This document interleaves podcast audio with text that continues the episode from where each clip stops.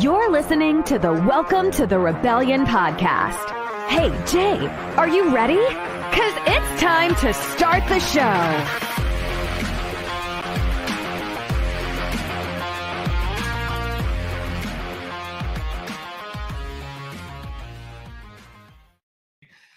um by somebody you might know, someone that you might know.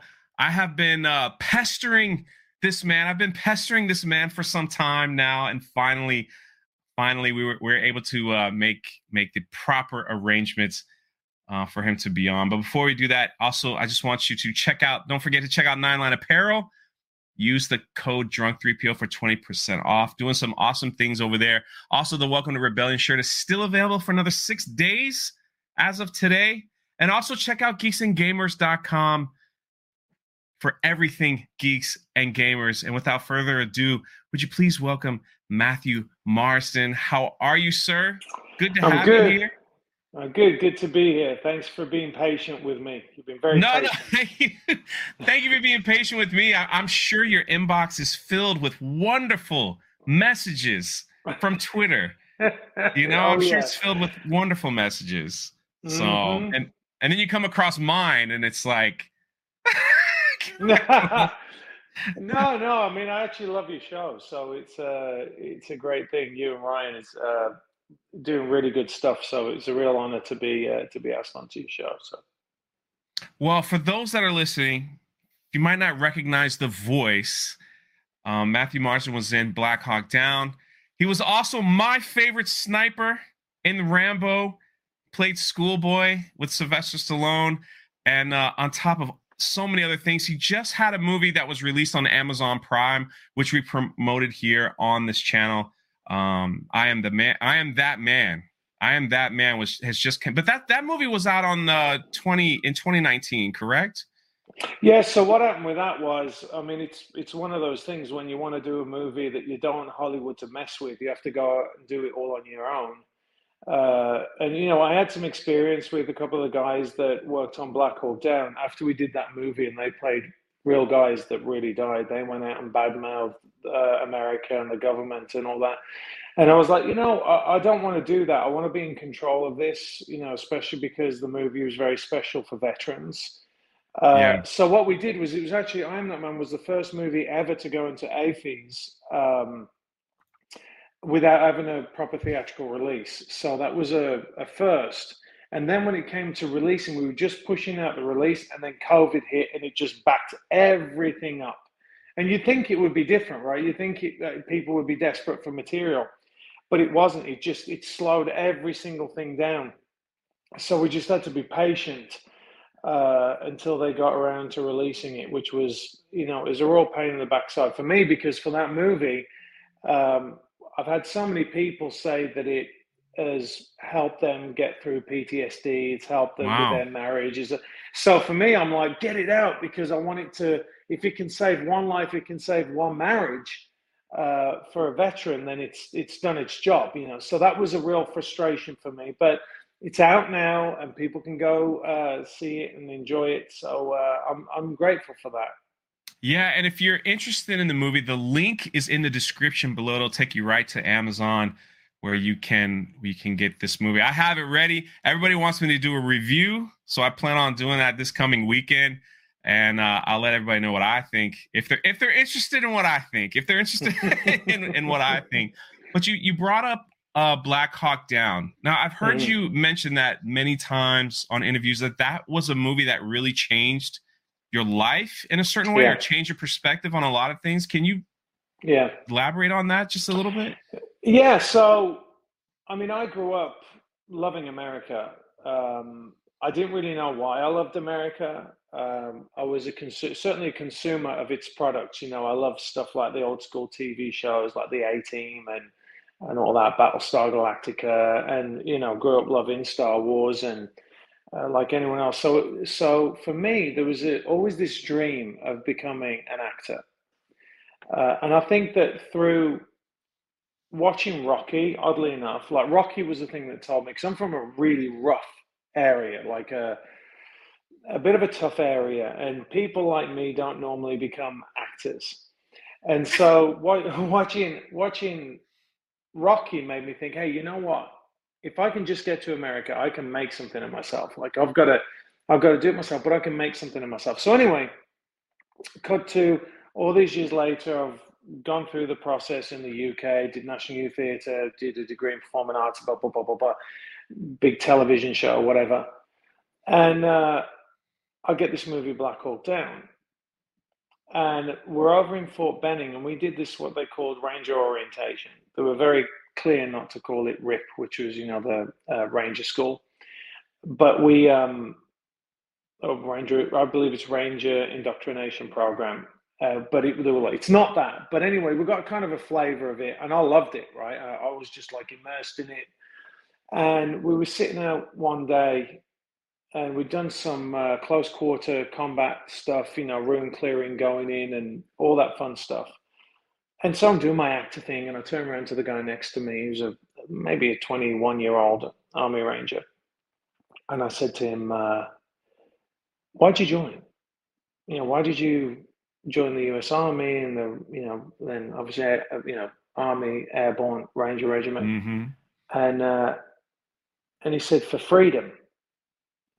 And I've never heard, you know, uh, they kind of mock that over in Europe. It's kind of like, man, Americans and freedom and freedom fries and man, and you know, little bitches basically. And and to hear an American like say it, you know, and mean it. Yeah. And I looked at him, I'm like, holy shit, like this is a guy that is literally gonna put his life down for someone else. And I said to him, You'd die for me, wouldn't you? And he said, Yes, sir. Wow. And I was like, oh my, I mean, it, it was just a defining moment for me to know that that man who did not know me, didn't know if I was an asshole, if I was this, or was that, was willing for, to fight for my freedom. And I'm not even American, right? At that point. And I just thought, what kind of a country creates human beings like this, right? Like, what, what is it about about the American experience that creates people like that. And so it really shook me to my to my core because mm. I wanted to know what this was. Like, what is this thing? So I started reading, reading about the founding fathers and this and that, and how you know, because oddly enough, England in England they only talk talk about the wars that you win. Exactly. so they don't. Yeah, you know, we I understand that one.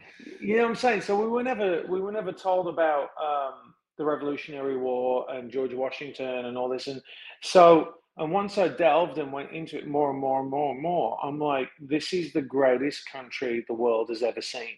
Mm. Just the greatest country the world has ever seen. The founding, I mean, right behind me over there, I've got, you can probably see it. We the people, I got it right there. Wow.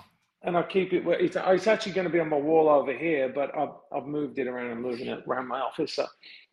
But, um, it just the penny dropped. And i still believe to this day that america is the best hope for the world. Mm. i really do. And it's it's you know people like yourself um, people that really love freedom and they understand what tyranny is and and and they understand that it's not just you know some kind of like word you know that people throw out that this is a real thing and so after a while, I'm seeing all this shit go on. You know, this. I mean, I was a victim of the cancel culture as well. Like back in the day, like the I was the OG, like kind of cancelled guy, right? But nobody ever took any. You know, not you know, people just getting on with their own own yeah. business. So when it happened to Gina, I mean, I was furious about it. You know, I mean, it, it just really pisses me off. And and I think that she was, you know, she really highlighted it to a lot of people. So you know that it all basically links together with the fact that I, I I loved America, but I didn't know why. And then I got educated about what it is and what it means to be an American. And that made me love it even more. And when you come to something like that, when you don't have it and then you have it, you want to fight for it, right? Like you understand yeah. that this can be fleeting. It's not always going to be like this. You know, what was Reagan said that we one generation away, right, from losing our freedom, right? And and we're seeing it right now all over the world. And this isn't like some kind of conspiracy, like lunatic idea. you can see everything. But they'll tell you that on, on Twitter, my friend. oh yeah, but you know, yeah, you know. I mean, but I'm at the point now where I'm like, this is not about me. This is about my children and about right. my children's children. And it, all, if all it takes is an actor to come out and lose work, I'm not going over and doing what that 20 something year old guy was going to do for me, right? I'm not looking to take a bullet, right? So it's really pathetic of me if I don't really speak up when I have a little bit of a platform. Yeah. And especially when everybody thinks that everyone thinks the same, and it's just not true. Exactly. Um, and I'm not really saying anything that's particularly controversial. It's just the woke mob want to make everything controversial. And it's bullshit. And you're yeah. not a man if you don't stand up against it. You're just well, not. You, you just recently became a citizen, an American citizen. Is that correct? That's right. Yeah. how was how was that ceremony? Because I got to see it one time. A friend of mine became an American citizen. They invited us down, and I, I never I've never saw that.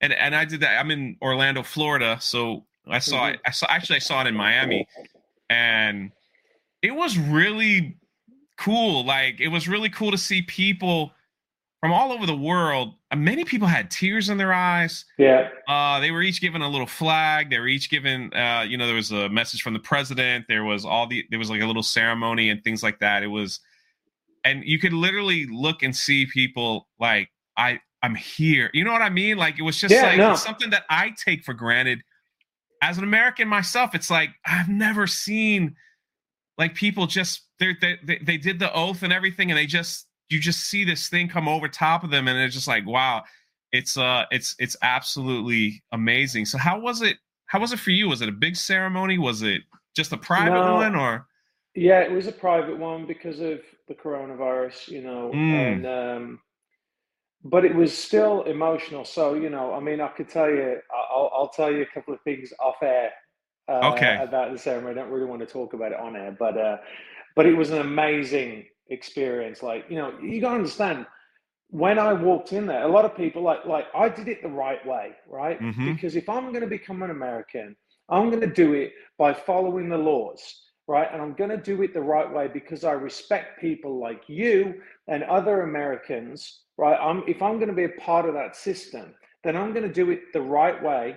And so I'm gonna respect the whole process, however frustrating it might be, and however frustrating it is when you see people just like not care, right? But I'm going to do it the right way, and I did. And when I'm when I was walking in for the interview, I was nervous because I'm I cannot mess this up, right? wait, I mean, wait, hold on, hold on. Questions.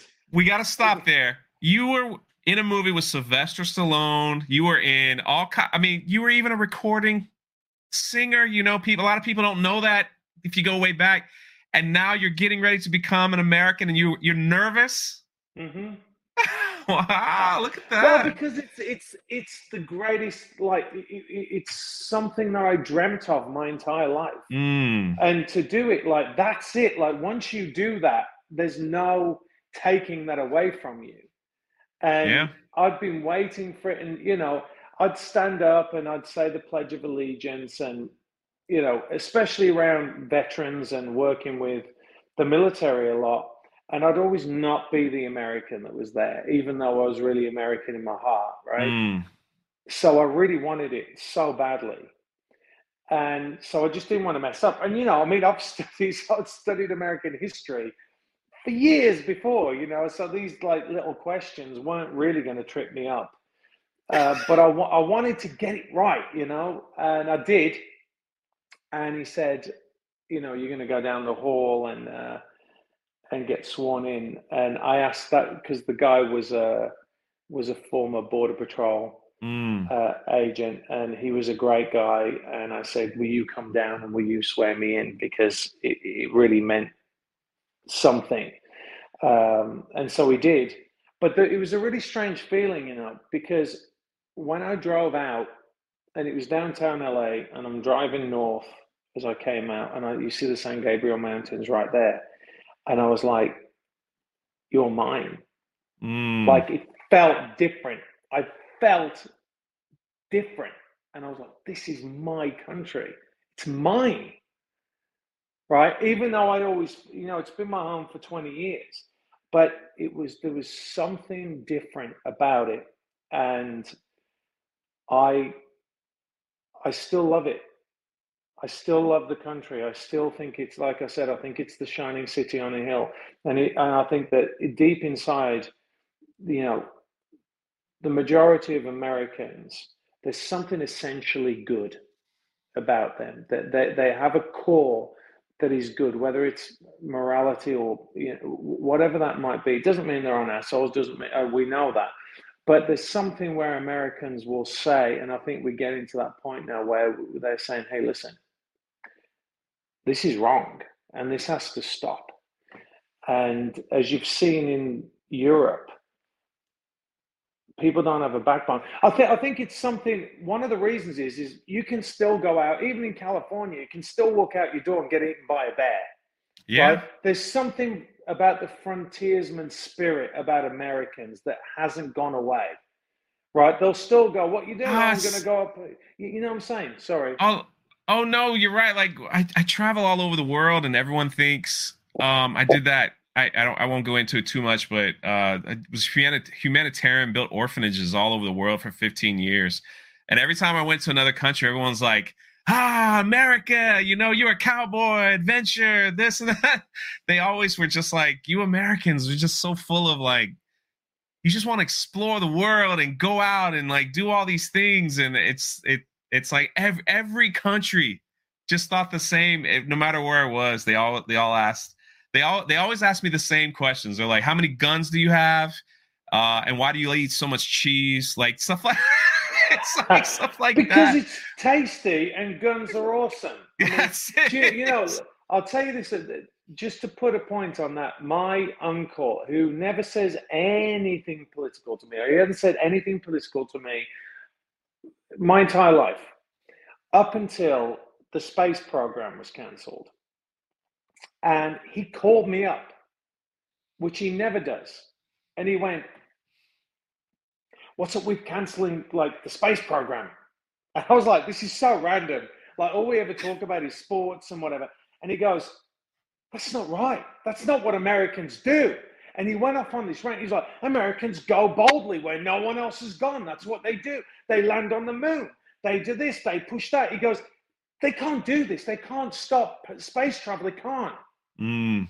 And he took it super personal. You know what I mean? It was super personal for him. Yeah. Oh, my computer's just gone off. Sorry, I've got my computer here like that. It's giving me. I always see the light. Yeah. It's giving me some no, backlight. Actually, all the light because it's going dark here now in Texas. So um, yeah. So anyway, I mean, it just shows you, and and that's why I'm not like it's people in America and the lefties over in Europe are the ones that say that America is bad. All you've got to do is say, "Hey, I'll give you a green card. Would you come to America?" And all those people are like, "No, I hate America." They'll be like, "Yes, please." Mm. They would all come. They would all come here. So don't believe the hype, right? Uh, uh, it's it's just it's just not true. I noticed people that too. Yeah, no, yeah, I, people I, want I America to be the heroes as well. Yeah, people want American heroes in movies. They do. I, I noticed that too. It's it's uh, on travel. Uh, sometimes my friends here, they're like, "Hey, I don't know if you want to go there." They don't like Americans, and it's like, man, that's furthest from the. Ch-. Everywhere I went, I was greeted with like you know, and and they all say the same thing. Oh, don't listen to the TV. Like, don't listen to what the, the television and that and that brings me to maybe the biggest question is what is going on with Hollywood? With your friends out there, what's happening, Matthew? I mean, listen, it's sad for me uh, when you when you tweet. If you want to follow Matthew on Twitter, the links are in the description. If I have some mods here, if you want to throw that in the chat, that would be great. Um, and everyone in the chat here that's watching, they're just saying, "Oh, I love Matthew in this movie. I, I know this. I know that. it was. All it's awesome to see uh, all the love that you're getting in the chat." and the congratulations that you're getting as well. Um, but I mean, even you tweet out, you're saying, man, some of my Hollywood friends stop this person stop talking to me, and this one's done with me. And um, and then of course, my favorite tweet is not all actors are like this. I, I think you must I kept like I was like get, like taking a tally. You know, I was like, add an. I'd always respond, add another one to the list. yeah. Add what what is happening in in your humble opinion? What what's happening over there? Well, look, I think it's pretty much it's been like that for a long time. Mm. Right. I mean, it really has. I don't think there's anything dramatically different. You just know about it. It's it's like But you anything. worked side by side with some of these people and they I mean, I'm sure they didn't point the finger at you in the same way they act or maybe hey, maybe they did. Well, I mean, uh, look, I, I, mean, I'm I'm a big guy, you know. Yeah. In Hollywood, like people don't really, you know, they don't really confront you if I mean, I mean, there is some bullying that goes on, but I don't, mm. you know, I, I've never been one that will kind of ride with it. You know, I'm just like, hey, it doesn't wash with me, right? I don't accept that bullshit. I think, mm-hmm. you know, my grandmother used to clean toilets for a living, right? So I don't accept any of this elitist bullshit where they talk down to people. And I think that when you, you know, one of the great things about getting that little bit older is you just don't give a shit anymore about people's opinions. And uh, certainly with these things, because the things that we're talking about are so dangerous to the fabric of our society. And what they're saying is, is so wrong. As I said, what is it for me to stand up and say, hey, shut up? Or hey you're wrong. I mean everyone should have an opinion but i yeah. even even look even the even if someone came and berated me i'd still have a dialogue with them. And i think that's the difference because i've changed my position on certain things over time right? Because if you really do pursue the truth then you have to pursue it wholly uh, and without regard for the consequences right? Because that is what is important and if you think, oh well, if I if I go down this route, then this is going to happen to me, right? What is more important, right? Knowing the truth or living a lie, uh, and I'd rather reap the consequences because it's going to bite you anyway at the end in one way, shape, or form, which is what we're seeing right now. So, as far as Hollywood's concerned, here's my little theory. You want to know my my? No, I'd love to. I'd love to know. Okay, so if you are a mathematician, right? If you're a mathematician, you go out and you will do one plus one equals two, two plus two equals four, whatever. It's a quantifiable right and wrong, right? If you do one plus one equals three, then it's quantifiably wrong, right? With art, it's yeah. not. With art, it's not. It's mm. it's uh, it's kind of you know it, it's subjective all right. So you know this because you'll go, oh, I love that movie, and someone else will go, that's a pile of crap. I don't yeah. like it. And even if it's technically proficient, uh, there are different. Like some people will love like B movies. I love them. That's why I think the Oscars are just bullshit, right? Mm. Because because certainly right now it's not even how great something is, right? It, I, I'm I like listen. When I got Transformers, I was stoked that I was going to work with Michael Bay because I love Michael Bay. I think The Rock is is an amazing movie. I love those movies. I love action movies. So I was stoked about going and working with him because it's a it's just a different genre of film, right? So imagine there's two people going up for a role, and one person you can't maybe he's as good as the other person but one person, and I'm not saying this happens for everybody because, you know, you can be in the right place at the right time and you can have momentum, which is just for the, the people watching. A lot of the time, it's got nothing to do with how talented you are. It's whether or not you have momentum. And this is why you're seeing people from from uh, Instagram, whatever, get into films because it helps with the funding. And that's all the bean mm. counters look at now. They don't look at talent. So let's just say you do something that maybe get you the job over the other person that isn't anything to do with acting then you get to a point where and you, you become since then you, after then you become fabulously wealthy really super famous you know this there's an element of guilt that comes with that mm. that makes you say i do not really deserve this mm. so I cannot criticize anyone or anything for being bad. Does that make any sense? Yeah, yeah, yeah. So I, I have to love everybody. Absolutely. I have to accept everything. I have to. So so this is why you see so many people come out like so bitter because I don't really truly think that they believe that they earned it. You're not the only one to say that that I know I really in the did. business. Yeah. So I, you're not that. This is not the first time I've heard that, and and so it's. But I mean, it's just you know, people think their lives would be better if they were rich and famous, you know, and and but but like you said, at what cost? At at at what cost is it? Is it just living with guilt, not really earning it, or is it you know, or throwing away your freedoms? Or I mean, listen, some of us where we are on our level here, we are with me and you know Ryan and and a few others. Like sometimes we're convinced that there's some kind of memo that goes out to Hollywood actors that say, "Hey, this uh this political thing or something's coming up. I need y'all to tweet this because we're like." Man, they all just say the same thing, like well, in well, their I'll own way. Like at the same time, it's like, did they even watch? Do they even know? Do they even educate? They're just like, do this, do this, do this. But the sad thing is, Matthew, is, and, and you can correct me if I'm wrong, is we're seeing this weird shift from Hollywood where it seems like the actors and directors are talking down to us, mm-hmm. the consumer, uh, and basically saying you should like if you don't like this, you're this. If you don't agree with this, you're that. If you don't, instead of uh, trying to see what we really would want to enjoy, and then when those when those certain movies come out or shows or something that that don't do that to the consumer, they're always sit back and go, man, wonder why they're doing so well. Exactly like, like, Yellowstone. Yeah, it's like, like Yellowstone. You, you, know, like Yellowstone is is a massive success, and they don't understand why it's a success. Yeah, everybody else knows why it's a success.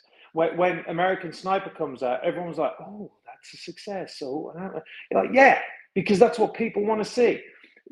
You got to understand that for the majority and by the way i don't want to talk about hollywood as some monolithic group right? Because sure the sure. truth is is that there's a lot of people that feel the same way that i do. I get emails and and whatever all the time from guys saying hey thank you for speaking up and and i understand to a degree i agree that, that completely. Yeah, I, I think yeah. there's just a few people and everyone's but, just like, "I'm working. Just don't bother me with that nonsense. Just let me work." But you can't get away from it. You, but you can't yeah. get away from it because they they talk like everybody else thinks the same.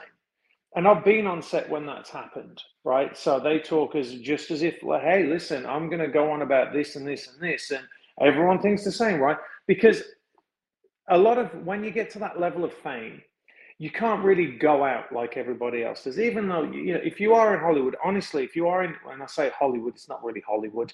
It's uh, you know Beverly Hills area right, around right. there. Is um, you'll see people going down Starbucks that are famous. Like they go down there and they go back up into the hills, and you know, I mean, I was there. You know, I, I know the drill. Um, but but all the parties, they're all a certain group together, right? So um, you don't really get any different opinions. And even if you did, people shut up because they are vindictive. Like they will not hire you if they believe you think a certain way, right? W- without a shadow of a doubt. Wow. Right? Without a shadow of a doubt. And and the problem is, is you can't like. Regina was really kind of out there, right? Like Gina, it was clear she said something, they let her go, right? Which, by the way, is not a business decision, right? It's not a sensible business decision because the show was the most successful show. She was massive on it. So you got to say, well, uh, you know, I, I don't know why that why that played out the way it did, but it's not smart to me as a filmmaker. That is not smart. Mm. So you have to say, well, what is what is driving this? Right? What is the thing that is that, that is driving? And here's the thing, and I'll tell the, the viewers all this as well, is the majority of shows, even when you go up and audition for stuff, right? They've already been cast because there's a handful of people, a handful of guys, right, that greenlight the film. And that's all they're interested in is who can mm. greenlight my film, right? and then you'll audition and the, because i know because i used to get offers right right i still do get offers but not the level of the films that i really want to be doing although those movies aren't getting made so the majority of stuff that comes in for me i turn down anyway because i don't want to do it right so but when you're talking about the 150 200 million dollar movies they have their actors because the actors paired with the director greenlight the film so when you're going down like down the trickle. So you've got your offers, and then it goes down to the auditions, and you might be able to break through in those auditions. If the let's say if the casting directors don't agree with you, they just don't call you. Mm. So you're the director never because if you're a director if you're like a ridley scott and you're seeing like 150 people or i mean it's it's a lot smaller than that you know maybe maybe he sees like 30 people for all the top roles right he's not going to think hang on a second where's matt oh hang on a second where's gina he's thinking i've got to direct a movie i've got to do this and the money's coming in and this and that like let me see the reels who's available boom and then they move on so it's a weird way of, of canceling someone because you can't quantify it, right? Like an actor can't say, uh, oh, well, they didn't call me in on this job. And I know why they didn't call me in on this job because the job never comes around for you to know that you were up for it. Does that, does that make sense? Yes. Yeah. Right. So it just, these things go away. Or, you'll be like, oh, you're on option. Like they like you for this film. Are you free like five months? And you know it's going to be in Fiji for blah blah blah, and then it just goes away. Why did that go away? I spoke to the director, and the director said that he wanted me to do the role, and and I've had that happen to me twice. Wow. So, and the only reason why I found out about afterwards was I spoke to the director, and the director thought that I'd turned the role down, and I hadn't. Wow. So, yeah, yeah. So, you know, there's a lot of that. I mean, if you ask Gene, if you ask Nick, if you ask, uh, you know, Adam, any of those guys, they'll all tell you that just things just go away. Um, but, you know, it's uh, it's very difficult to. Okay, let me put it this way: there are certain actresses that have said things that you'll be like, I would never leave my children around that person. Right. Like, how on earth is that person ever in a job? And I, am not. I'm not talking about like, oh, you know, screw Trump or you yeah, know, yeah. oh, losers. I'm talking about like really horrible stuff. And you go, they just got picked up for a second season. Like, what yeah. the hell is going on? Right. So it shows you that it's not just a business decision right? Just logically, following the logic, it shows you it is not just a business decision. It can't be just a business decision. Mm. So, um, I mean, it's unfortunate, right? I mean, and I, I, feel sad that, like I said, I've had a couple of my friends who I thought were friends unfollow me. Um, because you think they, you think they did that because yeah. they don't like you anymore, or it's no. because I've, met, this is my livelihood and if I distance myself and you know just I don't want no problems, I don't want this, I don't want that. No, so, not really, not okay. really, because I, I think it's because I mean, the stuff that I'm saying is not exactly massively controversial in a real world. In a clown world, it's hugely controversial. Yes. Right. But in the real world of logic and reason, saying, hey, I had the coronavirus, so I'm not going to run out and get the vaccine because I have natural immunity. That is science and has been what people have done for years, right? And then, in addition to that, you look and you go, hang on a minute, these governments are like forcing vaccines on you, and it's not, you know, before it was through clinical trials. And I don't like that. I, I, don't like a tyrannical government trying to tell me what I can do with my body, right?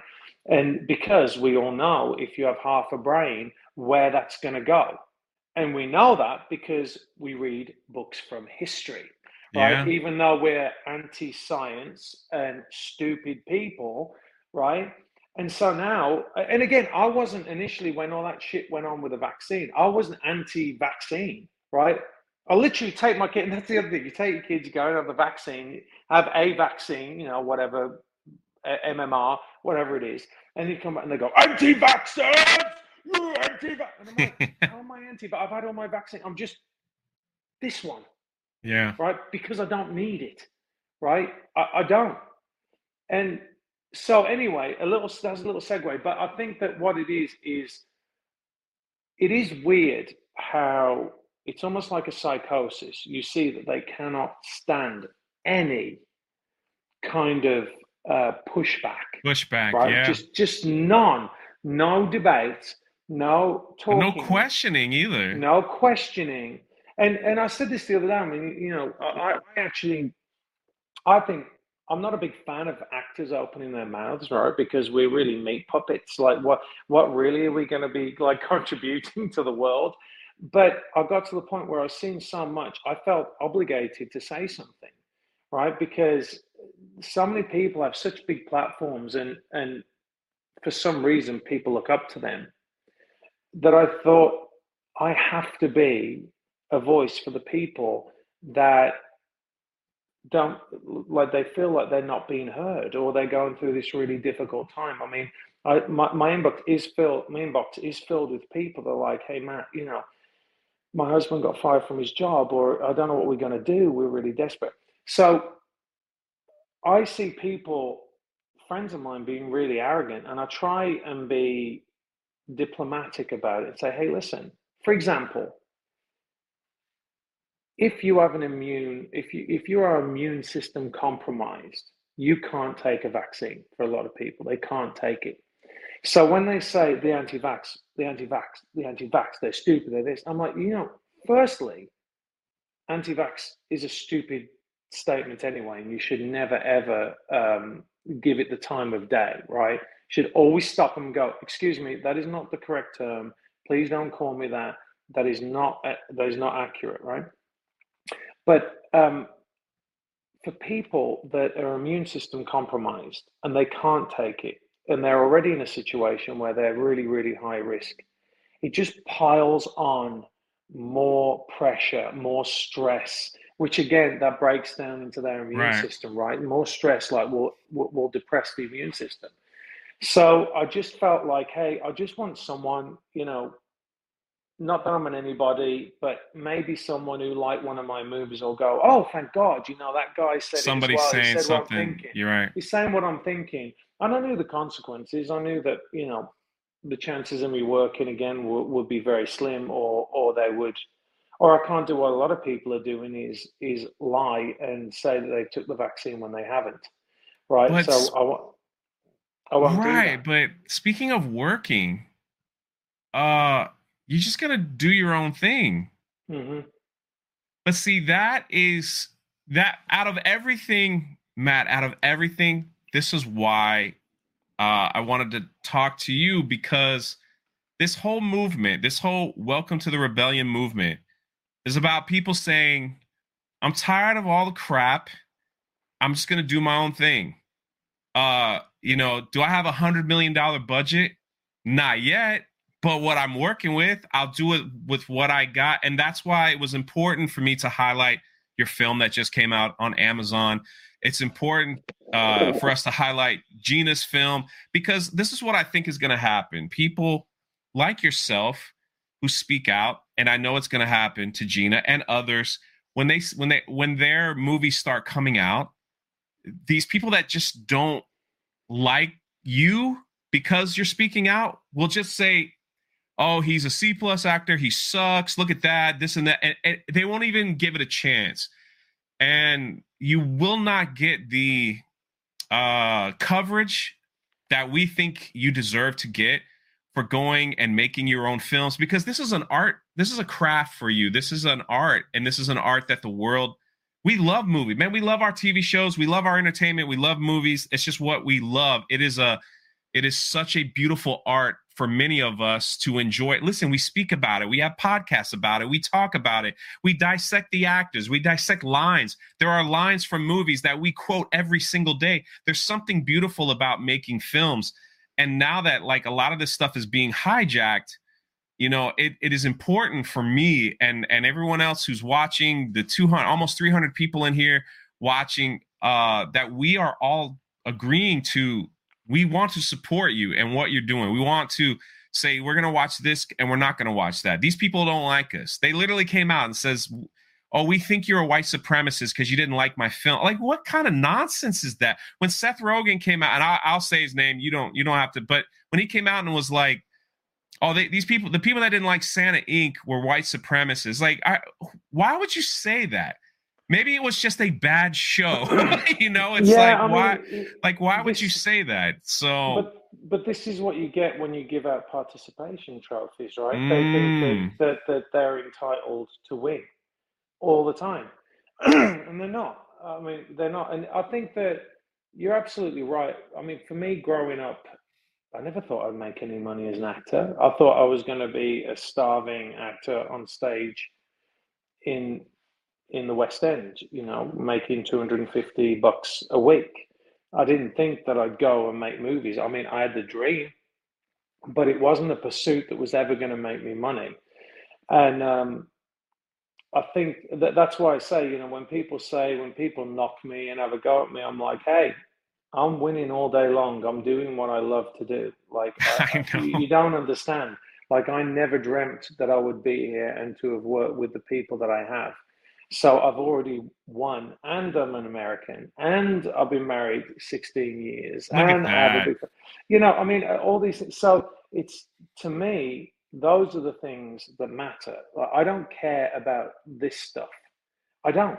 I like making things. I like that's why, you know, when I see you guys, you're so passionate about creation, right? Mm. Like making things. And that's where it's it's so frustrating now with the continual reboots and remakes. You can see that the the creatives are not so involved anymore. Right? No. It's more the bean counters that yeah. are like, "Hey, listen, I've really got to watch out for my job." So uh, if at least if I put so so look at it like this, it's like okay.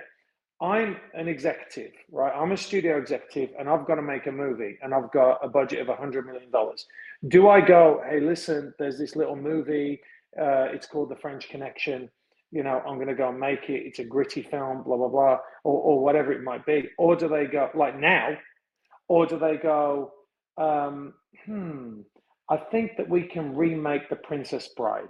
Yeah. You know, or, uh, you, you know what I'm saying? And then they'll go, okay, we'll remake that. And then who's the hottest girl right now? Who's who's number one on on the, the IMDb chart? Right, okay, I'll get her and I'll put her in, and then and they put this there's no real kind of i mean there's a couple of people that are trying to do it i mean the only one that does it i think there's two people that do it on a big scale now and that's nolan mm-hmm. and uh and and uh what's his name who did um dune like they're really um mm-hmm. creative individuals that that but again it's a star-studded cast like you're never going right. to get you know what i'm saying uh, absolutely. It's uh it's like a checkbox. Yeah. You know, it's just like let's remake what's hot, what's trending. Go on Twitter, check to see what actor actress is trending. Boom, boom, boom. There's our film. We're done. Um, you know, eh, we, we, all do. see it. We all see it. We all complain about it. It's just, it's just like that's just what we do. It's just like but really another thing. one. I'll tell you this right now. Here's what people don't understand and it's it's very difficult to say it without saying um, because the criticism will come that oh you're just promoting your film right? Here's the thing. Even if my movie was the biggest steaming pile of shit everybody should go and buy it. And that's not about enriching me or the team. What it's doing is it's putting a foothold into the industry right? Because when you have success, the overlords will come and say, hmm, oh, that movie made X amount of dollars. What do you want to go and make next?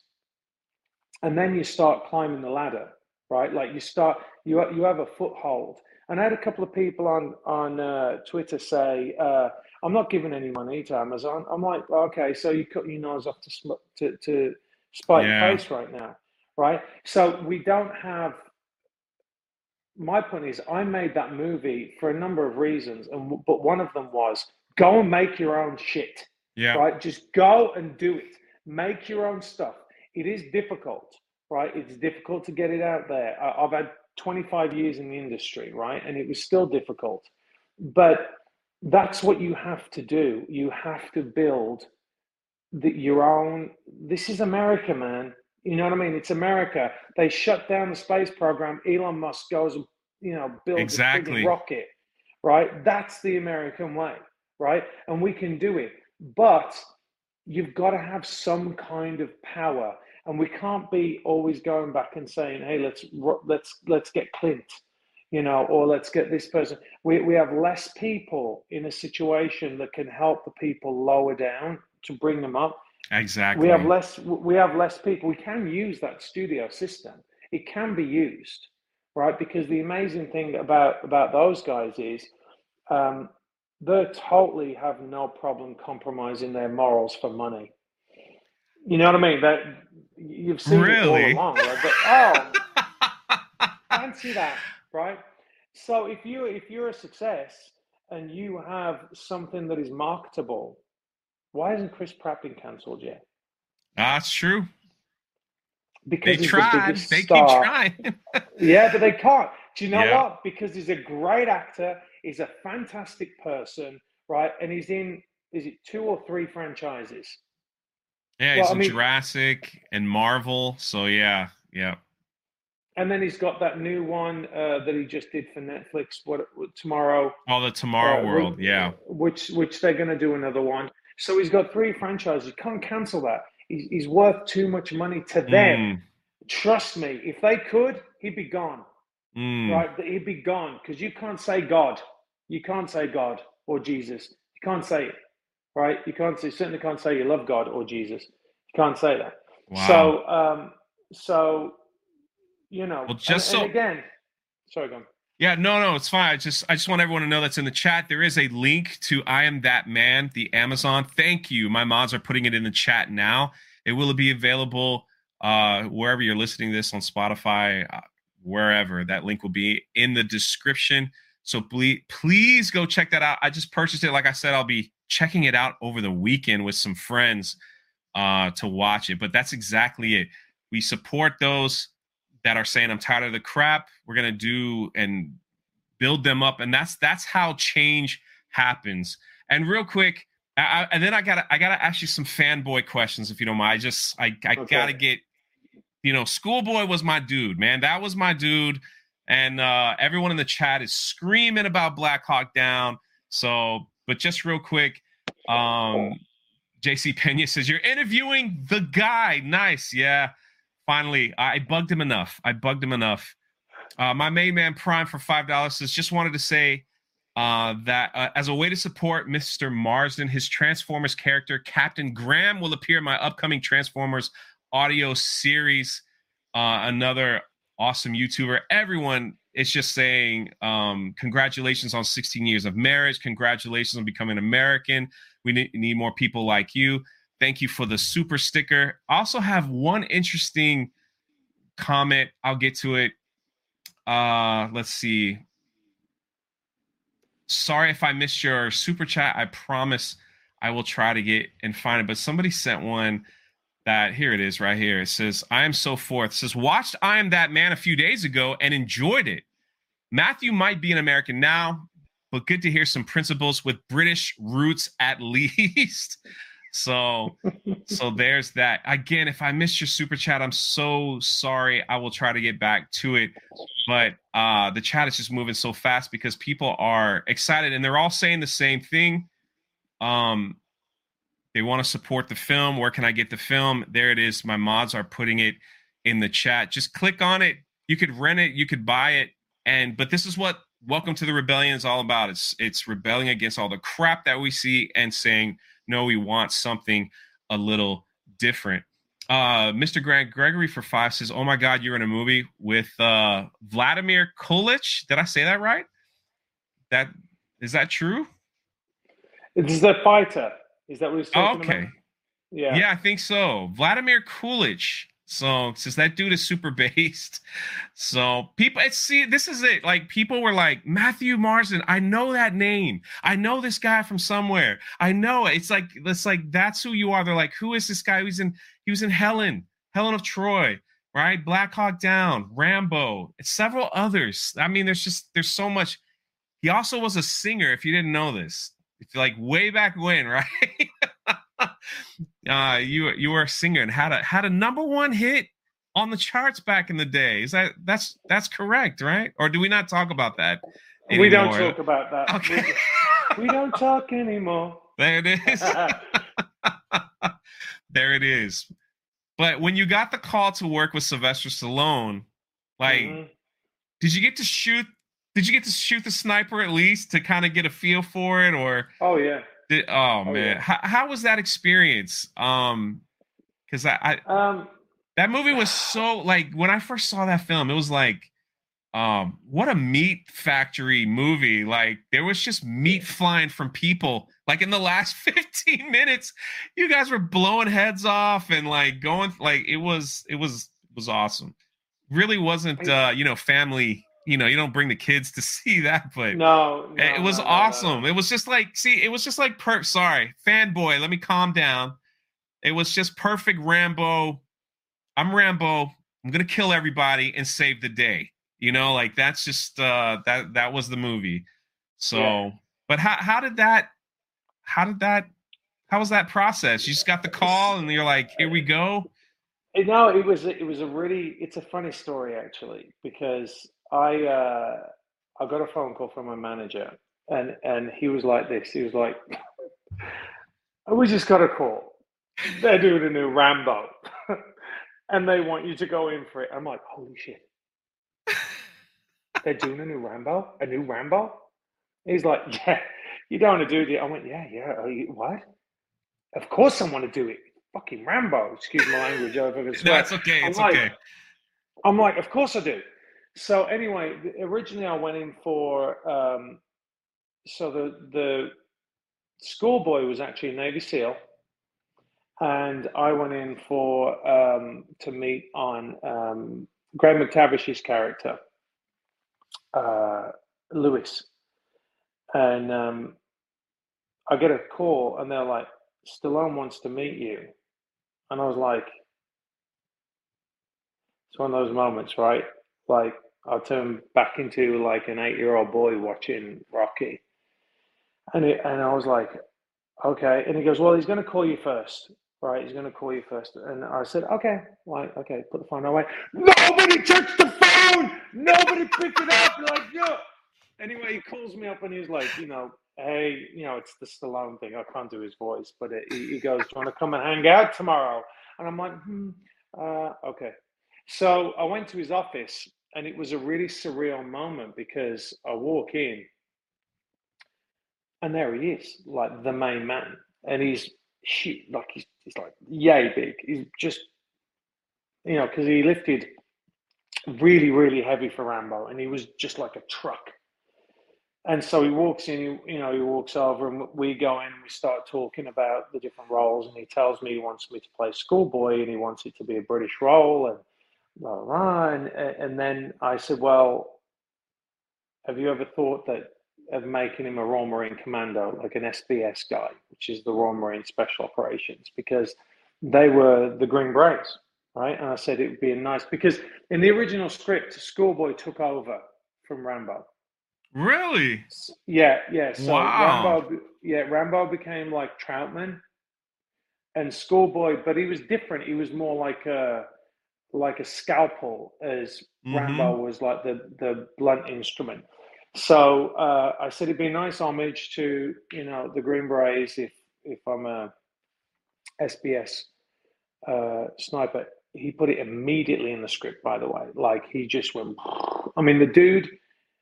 He if he thinks it makes the story better, he will go with it. There's no pride about him at all. So he puts it in anyway, and then he gets up and he, he like walks over like this, and he, he puts this DVD, and he walks down, and uh, and I sit down. I'm like, and you hear this ba ba ba ba ba ba ba ba ba ba ba, and I'm like, holy shit, are you kidding me? Are you kidding me? And it was the trailer for Rocky Balboa. And I just had this like total out of body experience, right?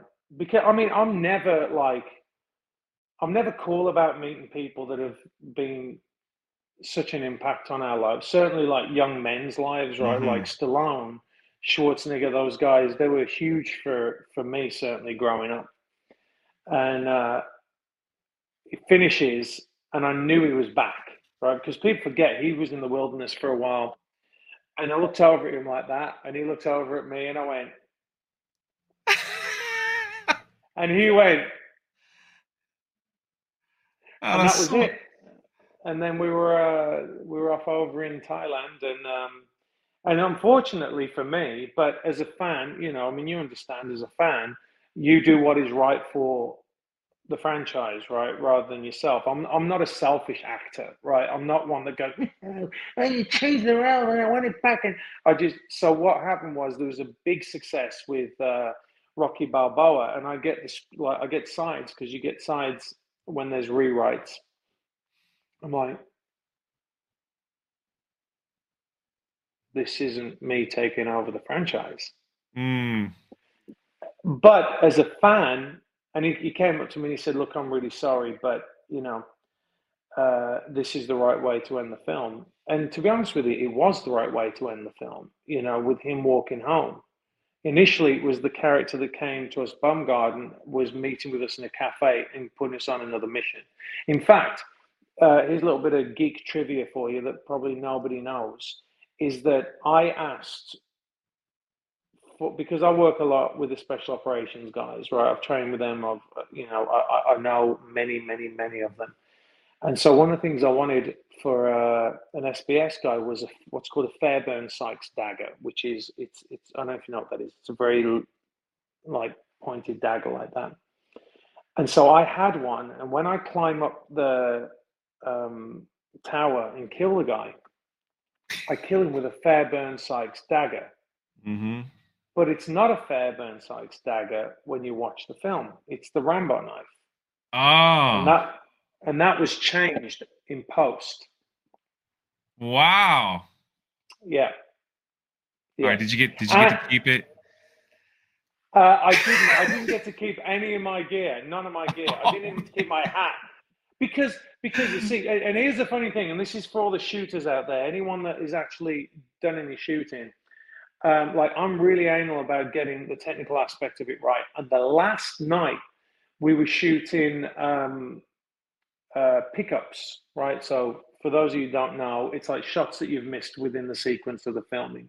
So we were shooting pickups, and one of those pickups was me up in the tower, like you know, when it's like when it goes click, and I shoot the guys, shoot the guards around, and the and, and you know we all um, we leave. So I'm there shooting that. We shoot it, and then they're like, Matt, you've got to leave. You've got to get on a plane. So I was I was going to get on a plane and fly back to the US. So my stunt double um, actually wasn't my stubble, stunt double. He was this particular person, and Brian Orley, great guy. He was uh, Graham's stunt double, and my stunt double had gone. Not that it, they did any of my stunts; I did all my own. But you have to have one there. Um, he did the trigger pull, and if you watch it, he slap, he ah. slap, slap, slap, slap. He slaps the trigger, right? And the first thing my guys went, my my, my SF guys were like what's up with the trigger pull, dude? And I'm like, it wasn't me. It wasn't me. It wasn't me. They're like, slappy, slap, slap, slap with the trigger. And I'm like, it wasn't me. I know, squeeze. But it wasn't me. So anyway, there's a little bit, a little, little bit more trivia. But, I have to write that down it. and go back and watch it. Yeah, yeah. Uh, it was. Uh, now, now I'm gonna make everyone go back and watch it and go. Yeah. Oh, yeah. He messed up on that. Shit. so basically, I had to leave all my gear because he even though it was only on his hand, he had to wear all my gear, right, in mm. case any of it was caught in the shot. So, um, so yeah. What uh, was the most difficult film you ever worked on? In what way? In, uh, physical. In what way? Physical and mental. Uh, just long days, long nights, away from home Um, Do, do you know what? Honestly, I don't consider any of that as Mm. difficult. I don't because I'm not picking up the trash. mm, I, I will not. I will not complain and call my job difficult at all. Whatever maybe not a complaining difficult, but more just it just was a hard Challenging. challenging. Yeah, probably be better Okay. word. Uh, Um, I mean, there's certainly actors that you find that you work with that are challenging. I mean, Well- there's, there's there's stuff that's dangerous. I mean, you know, when we were doing uh, like Transformers mhm. was, uh, and here's a little trivia for you. As someone pointed out, Captain Graham was my character name, and they got it wrong in the in the credits, right? So, which was really frustrating. But I was on that for for five months. We were on that on that movie, which a long time. And we were shooting at White Sands, New Mexico, and it was hotter than the face of the Mm. sun in there. And I had to put, but again, you're wearing all that gear, and I'm like, I know guys right now they're in Iraq that are in the same, Oh, yeah. and they have people shooting at them. So suck it up, Buttercup. You know, get on with it. But that was uh, that was hard, um, especially because we were getting the sides every day, right? So we wouldn't know. We we knew kind of what we were shooting, but we didn't really know um, the specifics of it. So I'd get my lines the night before, and they go, "Oh, you got a scene tomorrow, and this is what you're doing." I'm like, "Oh, "Okay." And there's stuff like that. I mean, Well, I mean, have you People- ever have you ever been like on a shoot and you just got like really sick because you drank Oh, the yeah. water, Oh. like you drank the Oh, water, yeah. you weren't supposed to drink the water, and you're just like you're like, all right, we got to film, and you're like, I'm like dying. yeah, oh Like, yeah, oh yeah. No, I had one. So I got electrocuted on the set of Anacondas. Oh Um, my I, God. I, I, yeah, yeah. I got electrocuted, and I had to go to hospital. I thought I was going to die, and then I was back on set the next day. wow. Um, I, How did you get electrocuted? Hold on. How did you get electrocuted? Are you allowed to say or? Yeah, no, no. I mean, because it's you know, geez. So, so basically, what happened was we were sitting. Uh, there's the opening of the movie. We go and find Johnny Messner's character, Right. Who's the you know the the um, Bill, I think his name. It's been. I don't watch my own movies actually, so I have to like, Really? go back. Yeah, yeah. That was my next I mean, I watch him. I watch him at the premiere, and that's Right. it. Um, but uh, so anyway, we- we're sitting there, and it's a bit, it's pouring down with rain, and we're in Borneo or wherever it's meant to be, and we go through and and we meet him in this bar. So we're sitting outside, and it's like 4 a.m. And we've been up all night because sometimes, you know, you'll do a switch. We did on that movie, we did 28 days of nights, which is a nightmare because you do. So imagine you do Monday, Tuesday, Wednesday, Thursday, Friday all night. And then, so Saturday, uh, you wake up and it's like midday and there was nothing to do. We're in the jungle. So you're kind of like, and then they'll change back. like they'll change back again on the Monday to days or, you know, at some point. But this one was 28 days and nights. So you can never get back round to days. It was a it was a nightmare, and when you're in the jungle, everything like shuts down. Like there was a local cafe that we could go to, but that shut down. So we're all like sitting around. We got this is why on movies like this you get like really smushed together and Mm. um, and get to know people really really well. And I think that's why a lot of the times when when you fall out with people over silly things, like uh, you know Jefferson said, you know, I never consider a difference in politics to to break a friendship or you know paraphrasing. Uh, and I'm the same. Like I'm not gonna unless someone's completely insane. I'm still gonna be friends with them. Uh, so so anyway, I'm sitting in this chair, and uh, I'm kind of like, you know, it's four o'clock in the morning. We're in, in those you know those directors' chairs, and they go, all right, all right, let's go. Come on, we're gonna shoot. And I'm like, okay. And I stand up like that, and there was this light that was part of the set dressing that was like here. And I went, because I've been like, you know, 4 a.m. And I went, oh, and I went like that. And he went, and I went, I think I just got electrocuted. and I'm walking along like this. And I'm like, I think I just got electrocuted. I feel really weird. That's really weird. And uh, and uh, so I did the scene. And then I went up to the medic. I'm like, I think I just got really electrocuted. and, and, they were like, what? And I'm like, yeah, yeah. And I, you know, I feel weird. And they were like, get him in the ambulance, go. So we're in two hours away from the nearest hospital. So wow, uh, yeah. CJ, yeah, just been electrocuted. Yeah, we'll get you there in a few hours. Just hold on, but we got to get you so, back. So here's yeah, your band aid yeah. and your lollipop. And, yeah, uh, exactly.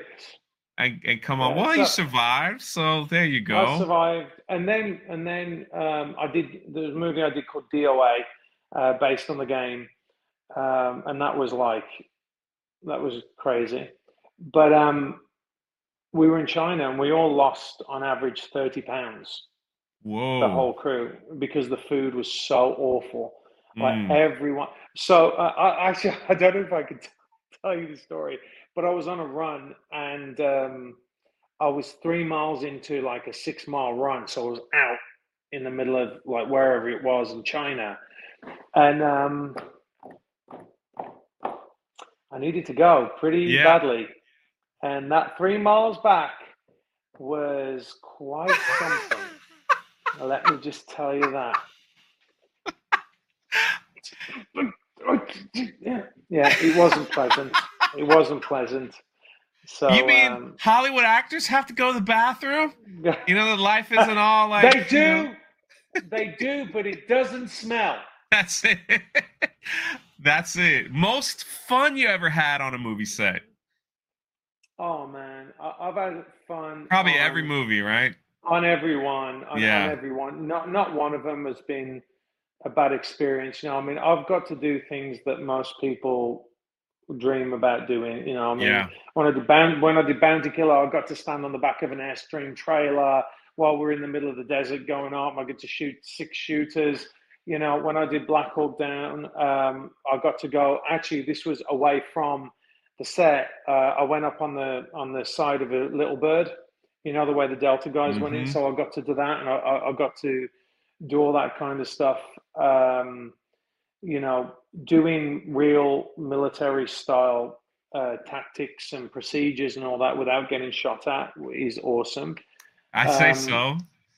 Yeah, being playing a villain in a movie is great because you get to you know really play with it. And I, I think you know on um, on I'm That Man, I, I actually worked with my son, which mm. was a really mm. nice moment. Uh, and uh, I think that was that was something very special.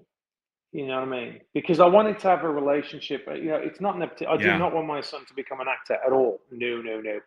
So, but in fact, when we did it, immediately the phone rang, and agents were like, "Who?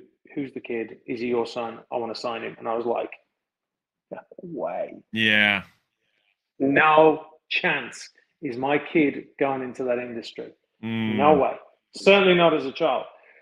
So, um, uh, yeah, I mean, every single movie I've done, I've, I've had like crazy experiences uh, on Transformers.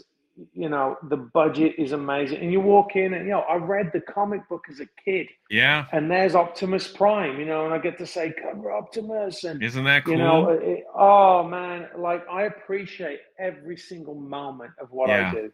Every moment. So, you know, it's uh, I'm a, I'm really privileged in what I do, and I know that, and I appreciate it, and I appreciate support. You know, I appreciate people that come and watch my films. I I, I don't um, I don't sneer at them, and, and I don't consider them to be um, how can I put it? Let's you know the way that others might. Yeah. Know. Like, like one of the things I never understand is like as an actor, like even people I disagree with, right? Unless they are abusive, I'll give them the time of day, right? Because they buy movie tickets, right? And and they come and see me, and you know I've had a career because of those people, and I'm appreciative of them, right? So I don't understand as a business decision why people would want to piss off half of their audience. Now, what I'm saying now is, I think that regular folk like really don't get pissed off by it you know, because they kind of go, yeah, well, okay, we all kind of think that way. But this kind of like complete contempt for people, especially in, in the word I hate it, is the fly over states, right? Wow. The contempt yeah. that, that people. I mean, I, I stop people when they say that around me. I go, Mm. don't say that. Don't call them flyover states. That's not what they are. It's not. And look, I mean, I'm in Texas now, and I feel so much more at home here than I did in California. That's awesome. Yeah. That's that's awesome. Real quick, uh, Mhm. people are just uh, they're just loving it. People are like, "Hey Jay, can you please tell Matthew I loved him in DOA?" All right, I'll tell him. There you go. Now he heard. Uh, now he heard. Mr. Greg Gregory says, "Fire has to burn, rain. Oh, fire has to burn, rain has to fall." Yeah, he goes on. He says, "I love these lyrics, mate." Uh, wanted to tell you. Uh, Bruno says for five, it's amazing to listen to an actor talk like a real person. They are real people. Imagine that. Uh, that's what we relate to and love. Thanks, Matthew and Jay. No, thank you for being here and thank you for the support. And if you want to support Matthew, there's been a link that's been dropped for his film that is now on Amazon, and we just I can't push it enough. Uh, with with what little platform that I have, just support because that's how things begin to change. Because this question right here, uh, this is from a good friend of mine, Kung Fu Hot Dog is what he likes to be called. But he says, Hey, Jake, can you ask Matt when he thinks the SJW active nonsense will end in Hollywood? Will we ever get back to 80s and 90s? Um, back to when we had fun? Just a question from a viewer. I don't know if you can answer that or your Yeah, opinion no, on that no. kind of thing or Yeah, we got we got to. I think we have to look at the film industry and Hollywood as two separate things, Mm, right? And we can have them, right? It's just that this cannot continue the way they are. You can't like. I'm not one for boycotting, right? I don't agree with. I, I don't agree Yeah. with people saying boycott. I'm not that that kind of person. If you personally choose not to, like for me personally, I will not buy Nike, right? I I, I just I won't do it. Um, why why is that? different reasons. For many different reasons. Okay, no problem. No Um, problem. but but I just I disagree with their stances on a bunch of stuff, and I think they're hypocritical, and and uh, I don't like being lectured to. Right. So, but that's my. I, but I'd never say, hey, um, go boycott Right. them because you know that I, I don't do that. I don't like that when they do it to us, and I don't agree that we should do. Remember, it's my own personal opinion. Um, but there needs to be an alternate you are not going to change. Hollywood is is going down a route because let me tell you something. Half of the people there don't believe in all this bullshit. I can tell you that right now, and they're getting very very frustrated because it hits the bottom line, right? Because they you you you, you see people. Here's the one thing that that you guys have to understand about Hollywood: the people that work there, actually, the the grips, the all those guys, they work so hard. Yeah. I mean, these people really really work hard and um, and you know you see one person on set you don't see all the other stuff that goes on behind right? And and it really is like it ta- you know it takes a village kind of thing. You got the one person at the front but everyone there from makeup to hair to to the lighting to whatever. But we need to have an alternate because right now we don't have one right? And for me listen i want to make 80s action movies all day long I want to have fun. I don't want to.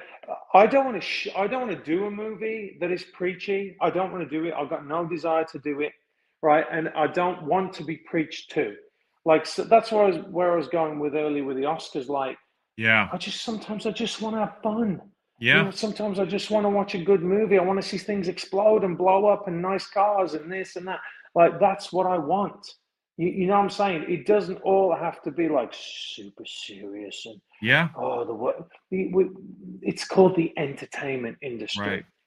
not the grievance industry like we don't need that so again like so my movie is is it's a little um indie it's got a lot of it's got a lot of secret sauce in there for veterans um but it's not what i want to do all the time you know i, I want to make big action movies like cobra i'd love to do something like i love those movies we grew up on those films right like badass like rambo like those kind of things um, those are the things that i love doing oh little, another bit of trivia for you right Oh yes, let me have we, it. Just just segue. I'm going to tell these guys. Can anyone? And I'm sure you can see it. Uh, yeah, I can see it. Don't good. Don't Google it. Right? Who was the stunt coordinator on Rambo? Who was it? Or what movie did he direct? Stunt coordinator on Rambo. Let's see your answers in the chat. Uh, everyone, we'll see. Come on. Highlight it. Don't Google it. But uh, but so in answer to the question, while they're doing that, uh, is um, you have to back people yeah that are making other material even if you know like like look it's really difficult and it takes a real swallowing of your pride to turn around and say that because you want your movie to stand on its own merits right you really do um, and and i believe mine does uh, uh, I wouldn't have put it out there. If I didn't think it was any good, then I wouldn't have. I, I. I wouldn't have hmm. put it out there. I, I would have sunk it, right? But um, we really need to, and I want to encourage people actually. If you're a filmmaker or if you're an aspiring filmmaker, write, write scripts. You know, just go out, get a camera, get your iPhone. You you've got a little mini studio right there that you can go out and film with Okay, you can do it. Go and make films and, and don't let people tell you no. Just don't let them. What was it? No. No. Can I tell him? You can tell them. There, there's a lot of answers in here. They were like, did he direct John Wick? Yes. Uh, yes, he did. Chad. Yeah. Chad, right? Yeah. He directed. There you John go. Wick. That's right. Great guy, by the way. Really nice guy and badass stuntman. No, and that's that's again, like people in the chat are just telling me now. They're like, "I just bought the movie, Matthews. We want to support you." Things like that. It's it's beautiful thing to see. I think the biggest problem is promotion. You know, I, I think there's a whole movement of people. So just real quick, and uh, I work with Nine Line Apparel. The reason why I work with Nine Line Apparel is because they they build homes for veterans.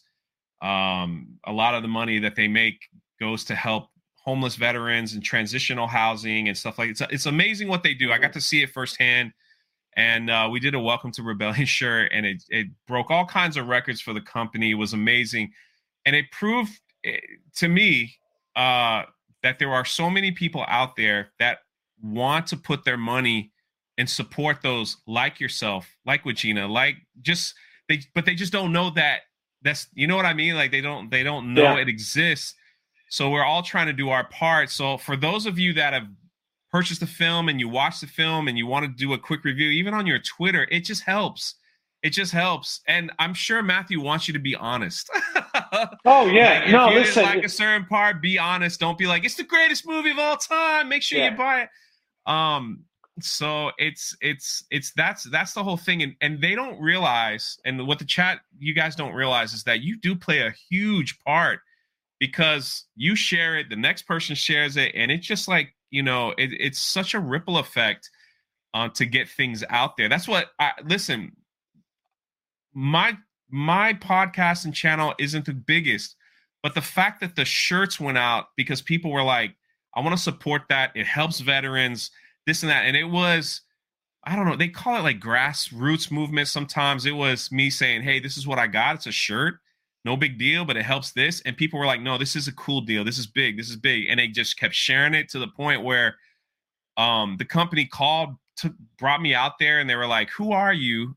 And how come you outsold some of these famous people that we have, you know? And it's, and it's like, um, because I think people really are tired of a lot of the nonsense and they want to support it with their money they just don't know where to put it and so that's why um i just we can't push this film enough.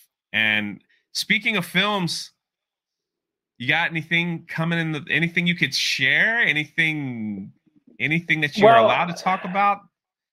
Yeah and and let me just go back to your earlier point. I think that sure. um it says a lot about you that people are listening to what you have to say. It's, it says a lot about integrity, and I think that what we really lack right now is is people with a voice that have integrity because we're seeing hypocrisy everywhere. You know, some people say they'll say one thing, they'll do another, and we're we're seeing it all over and over and over. So the fact is, is that you know you have integrity, and the people that watch your show trust you, and I think that that is we really need that right now. We need to mm. to have this network of people that aren't frauds. I know it sounds stupid, but you know, you watch the news and you're like, they are just lying to me, like to my face. They are full of shit, and they just keep expecting me to eat it. Right? Yeah. It, it just it just keeps going on and on and on. Sorry, I just no, it's okay. Uh, so anyway, um, what have I got coming up?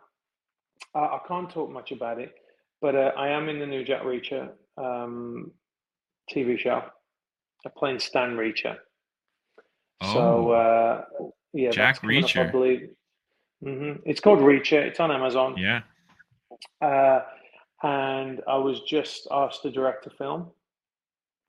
Uh, I'm not sure whether I'll be doing it or not, but um, uh, so I have a few things bubbling, but it's more. It's doing what you are. What you're. Look, here's one of the problems. I'm not taking the vaccine, right? And SAG has a lot of, you know, it was discretionary for a while, but if you don't take the vaccine, then you can't go on set for the most part. Right. So, as far as my acting is concerned, I'm putting my money where my mouth is, and I'm not doing it. Right. Yeah. So, um, so that's that. So, but on the production side of things, I have uh, I just got asked to direct a film, uh, and it's uh, I I have a few scripts that people are interested in um, putting into production. Uh, and it's for me, it's deciding. With that, I can decide because I'll be producing it whether or not, if I want to go and play a role in it, whether or not um, I'll be acting in it because you know you can do that. So far, you know, I don't. I, I'm not entirely sure what the what the breakdown is with SAG, whether it's still discretionary because for some yeah. it was, but you know, a lot of the time I'm just like, you know, just don't send me anything because I'm not going to be doing anything acting wise for a while. So, um, yeah, got that movie. Um, I have. I had a movie that was going to go into production in Malta. That is. That is. Again, can't do it because I'm not going to take the vaccine to get in the yeah. country, so I can't go over to do that. I also got offered a TV show here in um, in Texas. Same thing uh, I won't do it because um, I'm not vaccinated. So once you, you come out, pretty you know, busy though. I mean, oh, but yeah. still, even though wading through, trust me, I trust me, everyone I know. I'm like, hello, Matthew, would you like to be on the show? He's like, the funny, the the best text that we shared was, uh, do you think I was like, is Monday open for you? And you go, oh, I think so. And then you go, hey, thanks for texting me. You reminded me I have to catch a plane and go somewhere else. I was just like, well, good. I, and I said, well, you can hire me. You know, like I could, uh, I could work the calendar. You should see what I do for Gina, uh, on that aspect. Yeah, yeah, um, I go somewhere. Yeah. But that that yeah, was. So, I mean, uh, it's it's not. Look, I mean, I think that a lot of people will think that acting, you know, if you are if you're an actor and you're just doing acting, then you're not very smart. Like you should always be diversifying into different things and and you know, uh, whether that be you know a different company or investments or whatever, and all those take time uh, to to manage. And but you know, for me, my love is always film, and um, you know, who knows? I mean, for the longest time, I, I didn't really want to like I say, I wasn't really interested in speaking about myself. Believe it or not, I'm an actor mm. that doesn't actually like going talking about myself. So a lot of the time, I, and I've turned down tons and tons of work because morally I've disagreed with it, um, or um, there've been other reasons like I don't really want to be away from my family for for such a long period of time. And that's difficult with the big ones, right? Because the big ones are normally, hey, listen, you're going to go on location for five months and Mm. And I'm just, uh, you know, that's a young man's game. That's okay. It's not okay when you have like a bunch of kids. And my primary responsibility is it is providing for them, but it's also being there for my children. So uh, I take wow, that such very a seriously. rare, such a rare thing to hear. Uh, wanting to be there for your children. So uh, that's that's that's we we applaud everyone in the chat is applauding you as well. And I know I've we're almost hit the one hour, 30 minute mark. You're a busy man. Thank you so much for your time. I just want to get to some of these these quick super chats. Uh Pena for two dollars says, by the way, Tomorrow War is on Amazon. Someone in the chat said, I just bought the DVD for I Am That Man, and Amazon huh. said that it is sold out and is on back order. So I don't know. Maybe you could check into that and see. Um we I think he answered this question from the Norwegian guy. His question from Matthew: Thoughts on changes we'll see in Hollywood pre-COVID or post-COVID? I believe he answered yeah. that while we were talking. Thank you so much for your question. David Lee Murphy says, "Funny story about DOA. I saw a review by the Spoony one, and I bought the DVD. Matt is great in it. Holly is a knockout. Watch it if you haven't." Says David Lee Murphy. Thank you guys so much. And then just a couple more. Hunch the Dirty Roofer. What a name. You guys come up with the craziest names, I tell you. Um, hey Matt, how about a good a good old biopic about Chad about Jack Churchill or Mike Calvert? A good biopic? You want to oh, you want to do a biography picture about Jack Churchill or Mike Calvert. Send him a good script. You never know. Yeah. and you never know. Um, the last one, two more says, I recommend you contact contact the critical uh, drinker Will Jordan. I think you'd like his books, and he may be working to get someone on the screen. Yes, he's a friend of the channel. He does have a book series that are quite popular. Uh, five dollars. I think Mr. Marsden would be excellent role. Would be excellent. Ryan Drake. He and Will Jordan. This is also a reference to the Critical Drinkers book series. Should get in touch about that. Well, you guys are really pushing that. Uh, Andy says, I want Matthew as the new Bond. What a lovely man. Well, thank you. You're a lovely man. You're a lovely man. Thank you. Shellback, uh, a veteran, supporter of this channel, awesome guy, says, Matthew, you're a great American. I salute you. Uh, man, you got, see, you get more love here than you do on, you know, on Twitter. Harley Dave says, I was, I was the one who I just bought the the remaining three DVD copies on Amazon. Jay, I'll send them to you to raffle off. Maybe Matt can sign them. Well, I didn't ask him anything like that, but uh, I'll talk to him after the show. Uh, I'd, I'd, I'd be honored to raffle them off and give the money to charity of uh, anyone's choice. Uh, Co says I was feeling left out. No super chats. Thank you guys for the love um, that are here. Again, if you haven't done so, check out his latest movie. It's on Amazon. The the uh, mods are throwing it in the chat. I guess they bought out your DVDs, so those That's are amazing. Um, Thank you, are, thank you, guys. Thank you. And there's rental, and again, that's that's what we're saying here. It's you you got to support those that are going out and doing it on their own, and that's the only way that'll get the attention of the big boys. That'll say, "Wow, look at Matthew over there doing his thing that everybody seems to like. Let's see what we can give him." And and that's that's what creates change. Uh, that's what creates change. Last question, Matthew. What uh, what's your motivation, and what would you tell somebody um, that could get them a little motivated? You know, maybe somebody's thinking about writing a script. Like, is there any kind of saying or words that's just like this is this is how I motivate myself to keep going? Um, even in the days I might feel like giving up. Well, that was, oh, I just threw that out there, didn't I? that, that, that's that's a really great question. I mean, like what what makes me motivated, like generally, is one thing, and what makes me motivated in the film industry is another. Um, I think what makes me motivated generally, and it is linked, is that um, after America, there's nowhere to go you're not running anywhere after mm. here. Like this is it, right? This is it. So we have to fight for what we believe in because this country is the the best force for good in the world. Like it really is, and people look towards it for like you know. I remember when they were when the Iranians were were rebelling, they held up their signs in English.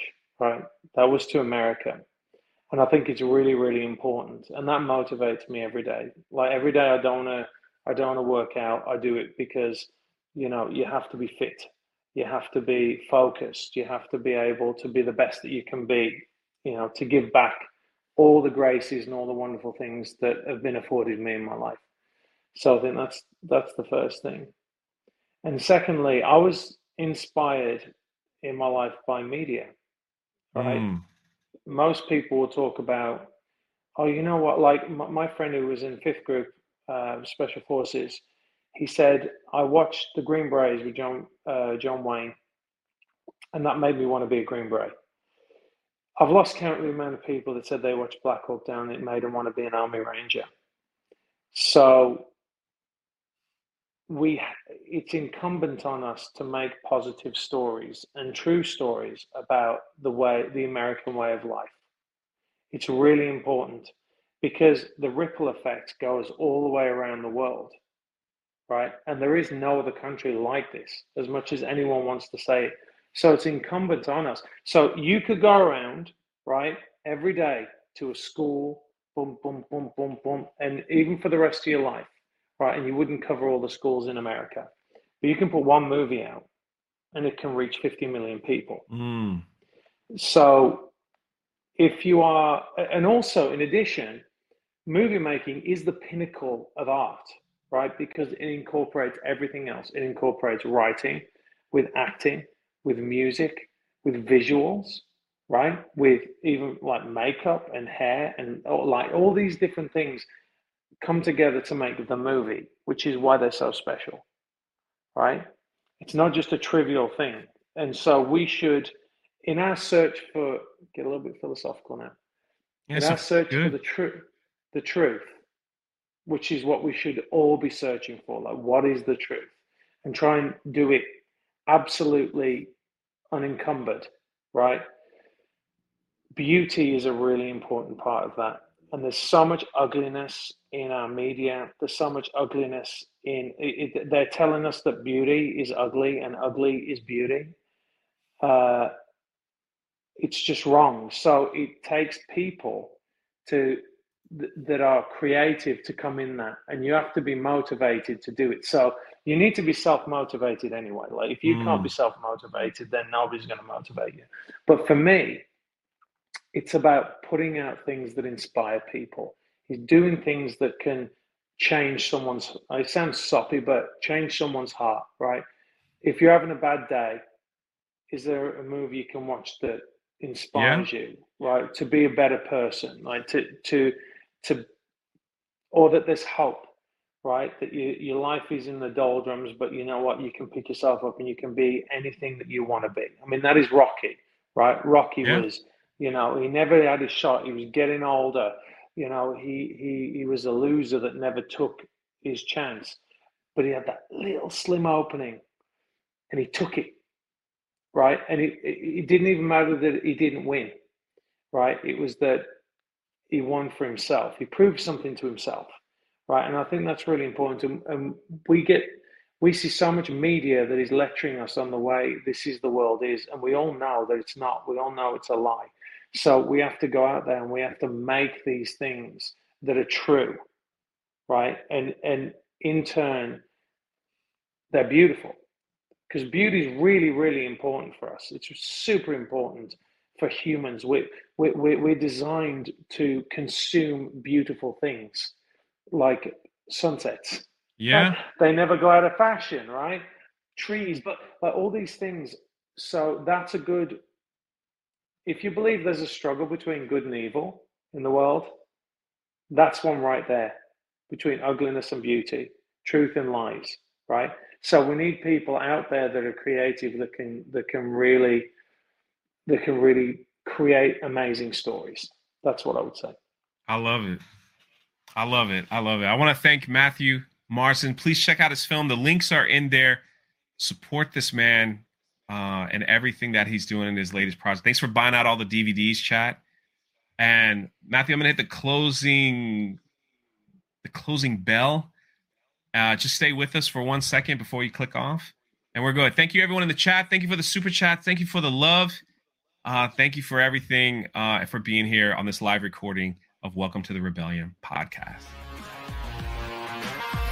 Thanks for listening. We hope you were inspired today. To hear more of the conversation, check out our Patreon or become a member of the channel. And don't forget to rate, subscribe, and leave a review wherever you listen to your podcasts. We really appreciate it. We'll catch you in the next episode. And welcome to the Rebellion.